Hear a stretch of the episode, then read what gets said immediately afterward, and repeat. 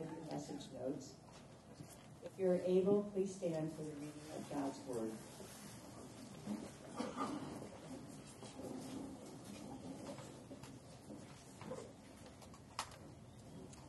Therefore, remember that at one time you Gentiles in the flesh, called the uncircumcision, by what is called the circumcision, which is made in the flesh by hands.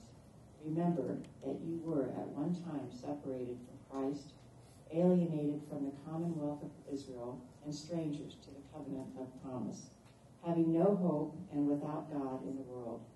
But now, in Christ Jesus, you who were once far off have been brought near by the blood of Christ.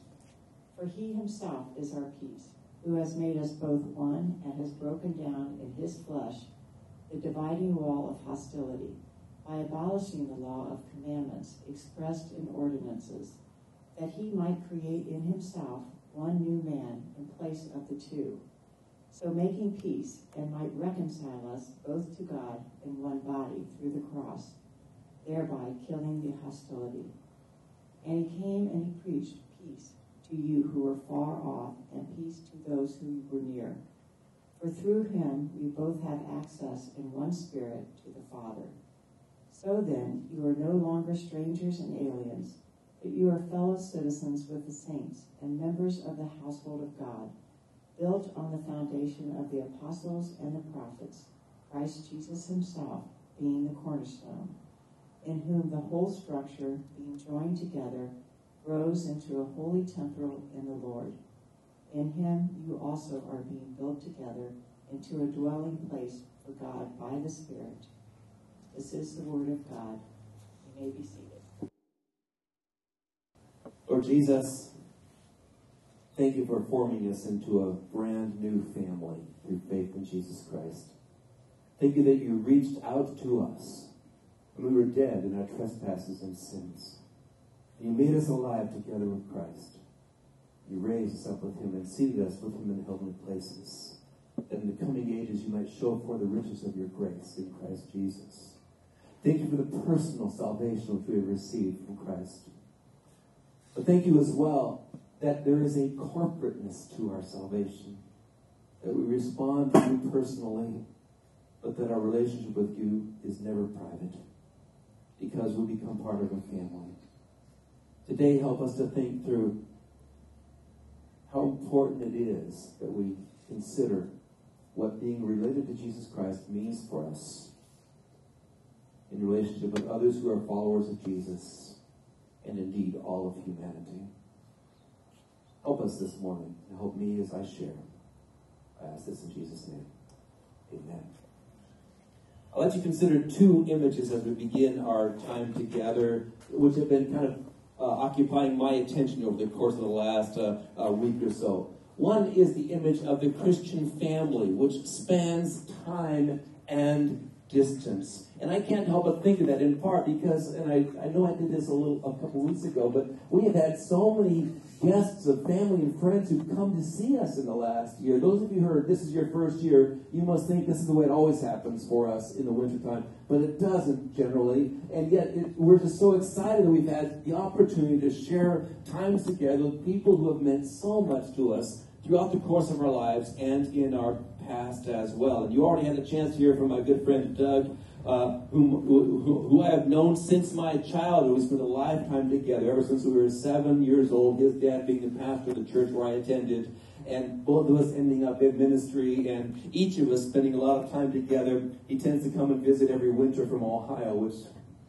why would anybody do that, right? But that they come to visit us in the winter, and I enjoy that. And so we have this long connection, and their families are part of our connection as well. But then also we have another couple of guests who are here today. I got to, I'm going to embarrass you just a little bit. Um, I was uh, uh, sort of licking my wounds in Ajo last Saturday evening, having ridden 110 miles on that bike trip, and opened up my phone to, to check it because we're going to Mexico the next day, and I see a message uh, from Rhonda Brubaker and saying we're in the area and we're want to come to church, and I'm thinking, oh no, I'm not going to be there tomorrow.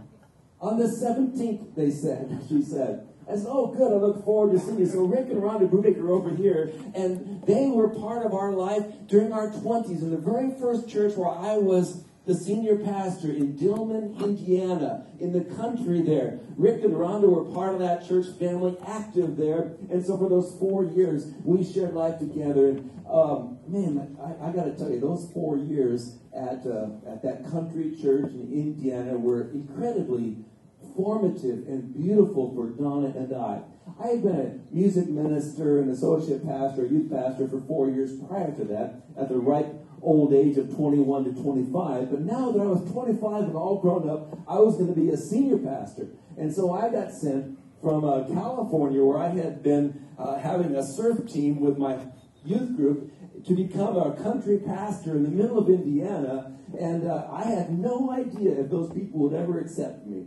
But they did. They loved and accepted me and they gave me the opportunity, and Don and I the opportunity to feel welcomed and loved and accepted, and we still have some powerful connections to friends uh, back there in Indiana. So Rick and Rhonda are here today, and we're going to look forward to catching up a little bit uh, uh, at, at, breakfast after church today. And I'm, I can't, I can't wait. So I'll try not to be quite too long-winded today. But then also, as you know, next to me has been standing for the last couple of weeks, uh, Gretchen and, and her husband Everett, who were part of our lives during our 30s when I was a pastor of a church uh, here in Arizona as well. And I think about the, uh, the, the, the, the sense of brotherhood and sisterhood that comes because of our connection with Jesus Christ. That image of the Christian family, which spans time and distance, is very powerful to me. And then, of course, there are all of you today who are just a miracle that you're here today. If you'd have asked me 10 years, what does the future hold?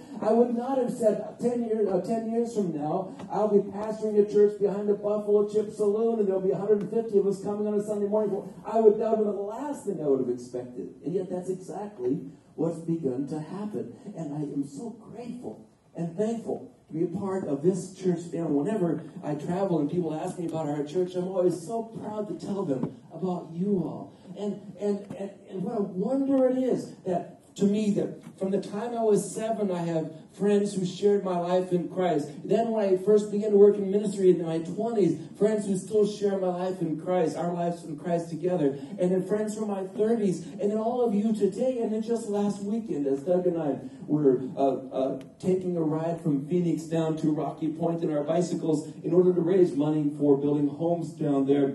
Uh, these, these people that for the most part, I met quite a few of them last year. Doug met them just this year, but this immediate connection, which is not just about liking to ride bikes, but it's a spiritual connection as well, because by and large, probably 90% of the people going on this ride are people who are active in a local church family and want to express their love for Christ by serving the poor in Mexico in honoring Jesus in this way. And, and that those conversations mean so much. And then while we were there, as Doug shared, we had the opportunity to get to know two of the people who live there, Antonio and his wife Maria, and and their uh, and, and their family story, and then Pedro, who runs that whole mission down there, and to learn something about his family story and to uh, and to realize how God had worked in his life, this sense of connection that comes in the church family, which spans time and distance. You see, the gospel brings us together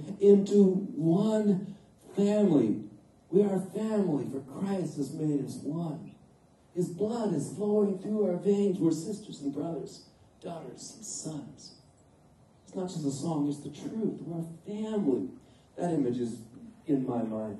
But there's another image that's in my mind as well as I think about the landscape around us. And that is not just the Christian family which spans time and distance, but also, and sadly, the divided world which separates us from one another. The divisive culture which separates us from one another. I don't have to, I don't have to prove to you the fact that we live in a very divided world. Do you agree with me about that? And the divisions are getting worse all the time. Worse. We have divided families, divided communities, divided politics. We're divided over sexuality. We're divided over exit, uh, uh, ethics. We're divided over walls. We're divided over everything, aren't we? We're divided about just about everything you can think of. And today's text speaks precisely to those two images that I'm thinking about. One, our divided world, and two, God's united family. Let's think about these issues as we take a look at this text, the text which, uh, which Peggy read for you a little bit earlier. We're in the middle, and really what is the heart of the Apostle Paul's letter, a circular letter, the copy of which we have was written to the church there in Ephesus. And in this letter, he's trying to describe God's big picture for the whole world. And he has said ultimately that God is using the church of Jesus Christ to become the means by which he communicates the love of God to this whole world until that final day when God brings all things together under one head, Jesus Christ, who will bring heaven and earth together under him. And that the church in the meantime is meant to be a microcosm, a mini example, a working model of what that ultimate future will be when we live in a place where there is uh, serving others, not being served by others, when love is shared freely and not without agenda, that the church is meant to be the place. That's why in our church statement we call ourselves ecclesia, a community of faith, love, and hope,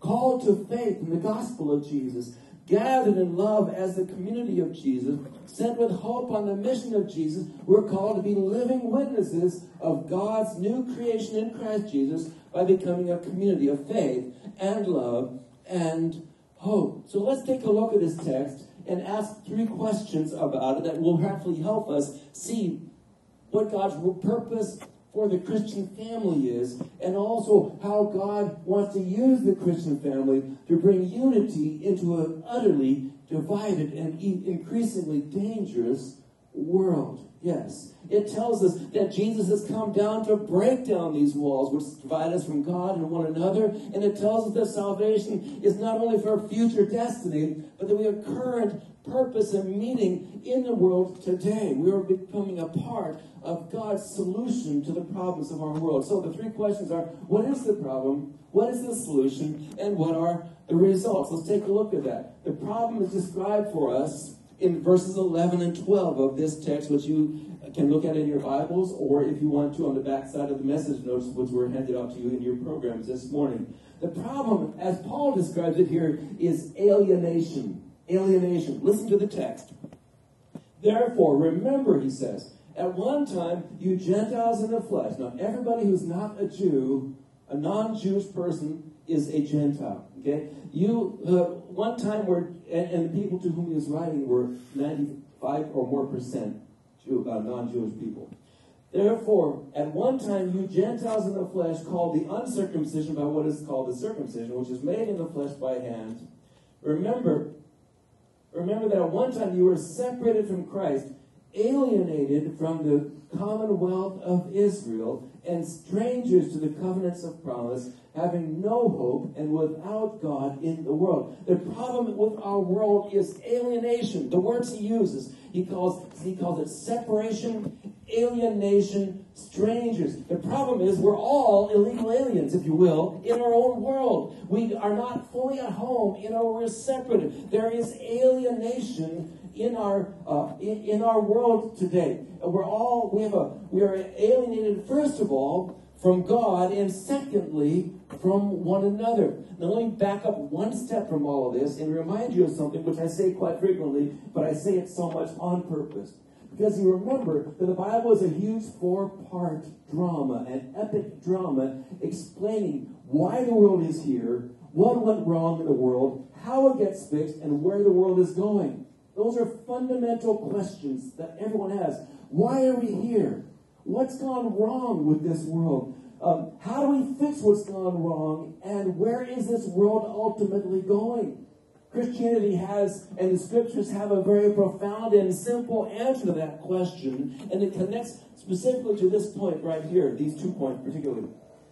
Why are we here? This is a beautiful world created by a God out of love in order to be a place where heaven and earth can be united as one, a place where there is harmony and love where when this world was first created in Genesis 1 and 2, there was harmony with the God who made us. Humanity was meant to live in harmony with God. And out of that, then, There was be harmony everywhere else that we looked. This beautiful world was created so that human beings could live in harmony with one another. Shalom, we might even say.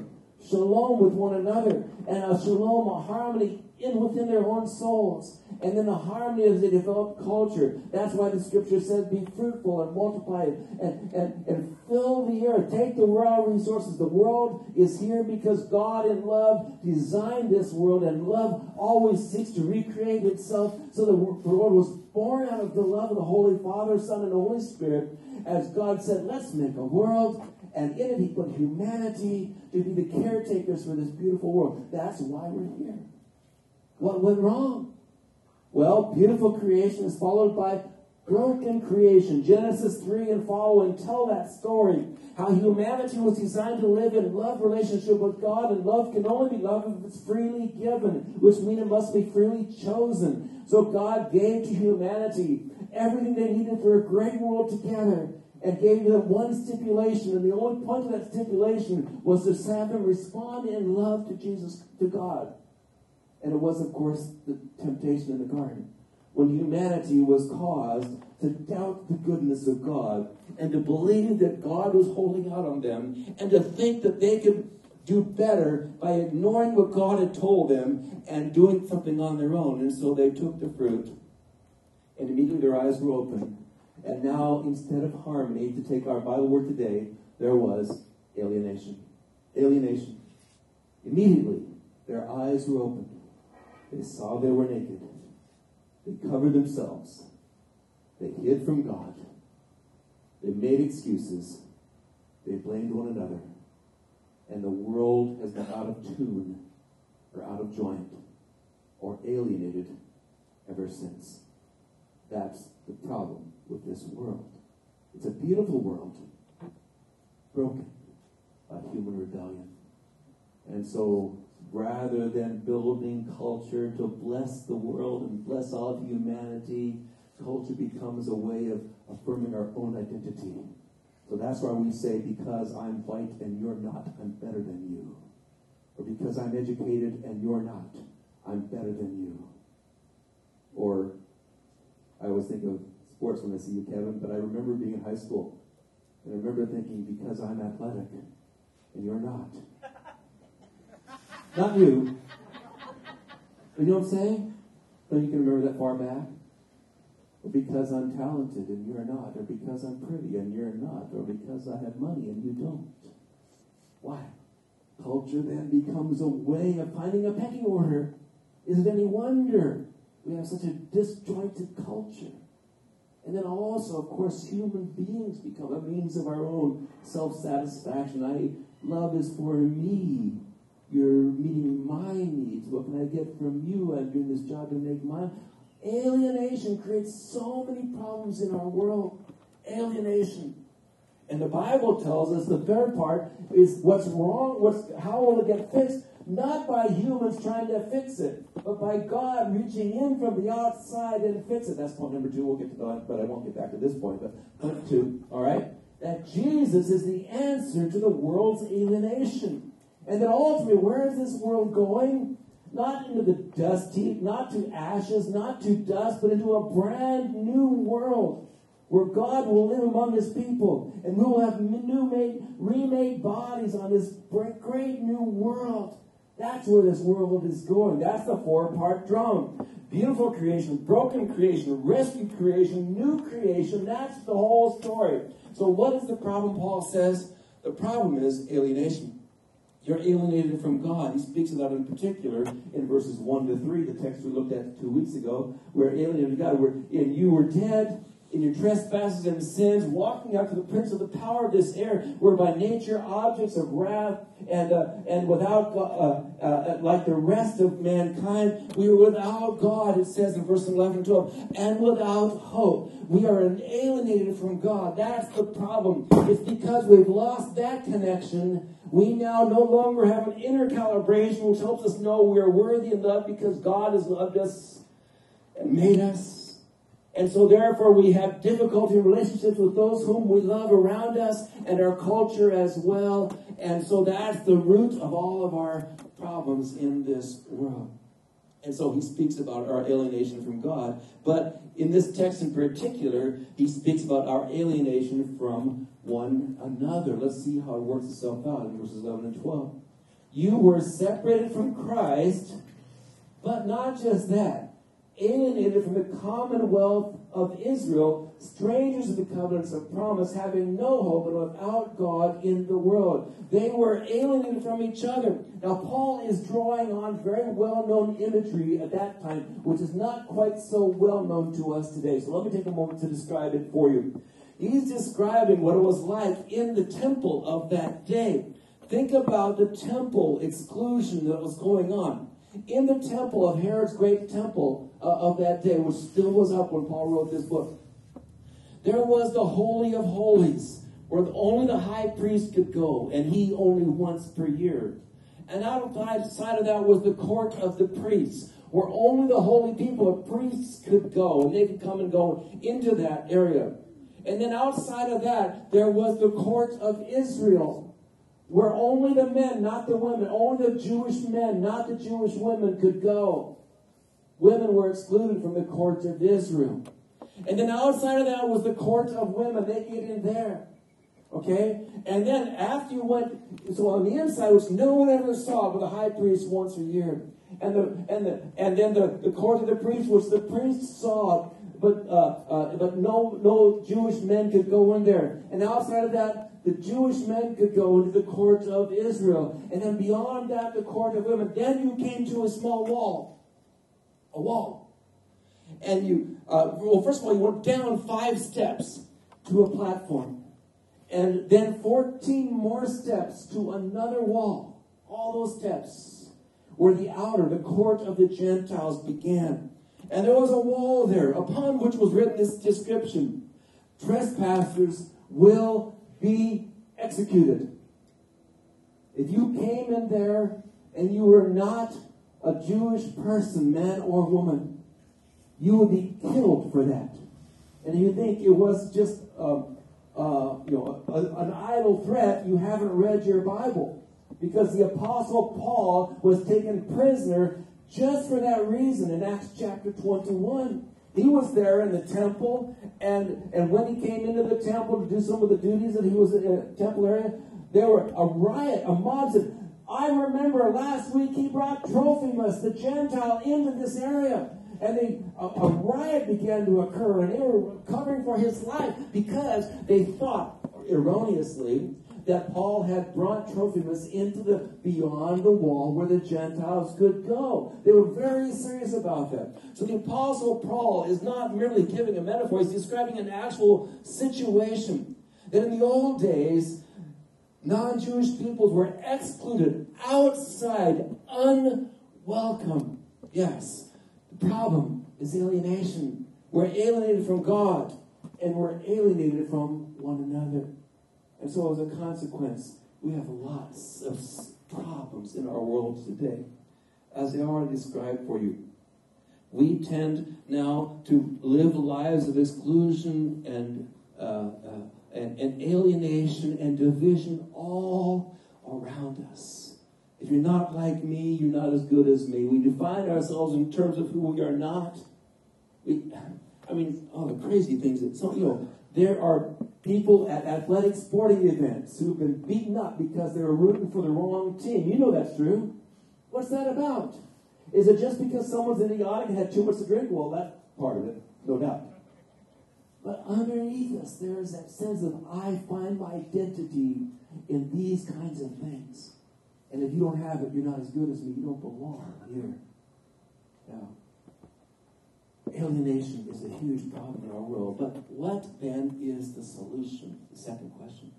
Well, the solution is reconciliation. Reconciliation through Jesus Christ. He says in verse 13, But now, in Christ Jesus, you who were once far off have been brought near by the blood of Christ. For he himself is our peace, who's made us both one and has broken down in his flesh the dividing wall of hostility. There was a literal wall separating people from God. Jesus broke it down with his flesh. His blood brought us near to God that he might rescue. And he came and preached peace to you who are afar and you who are near. And, and he, through him we both have access by uh, in one spirit to the Father. How did he reconcile us? In verse 16, he reconciled us both to God in one body through his cross, thereby killing the hostility. How did he kill the hostility? He killed the hostility through his body. By how? By laying down his life at the expense of all of human rebellion and all of human uh, uh, presumption and all of human pride. He laid himself out and took upon himself the wrath of all of this and the wrath as well. His blood brought us near to God and gave to us peace with God through his body. And his blood also restored our broken humanity. Yeah, he himself is our peace. Has making us made us both one and has broken down in his flesh the dividing wall of hostility by abolishing the law of commandments expressed in orders that he might create in himself one new man out of the two, making peace. Jesus was trying to break a whole new community. Now, I, I, had wanted to take a little time, I only have a moment here to do this, but the, the incredible division that occurred between Jews and Gentiles, they hated one another. They hated one another. And the Jews felt so far superior to one another and now the Apostle Paul is saying not only that the Gentiles have been brought in, but that now Jews are brothers and sisters with Gentiles. This was a miracle. It never happened before, where people so different had become family together.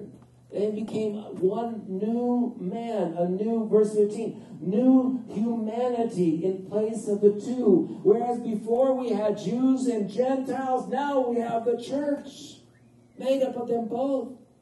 Now you're two money away from that, so that seems normal to you, but it was not normal in those days. In fact, it was such a great testimony to the reconciling power of the gospel to see how reconciliation had resulted in Jews and Gentiles worshiping together and calling one another brother and sister. He has restored our broken humanity the ultimate answer to the story. But how will it get fixed? It will get fixed because Jesus will bring rescue by giving his life, uh, breaking down the wall with his own body by laying down his life for us. Well, then, what then are the results of reconciliation in the last few moments that we have? What are the results of reconciliation? Reconciliation gives us peace with God it gives us peace with God. We're no longer fighting with God.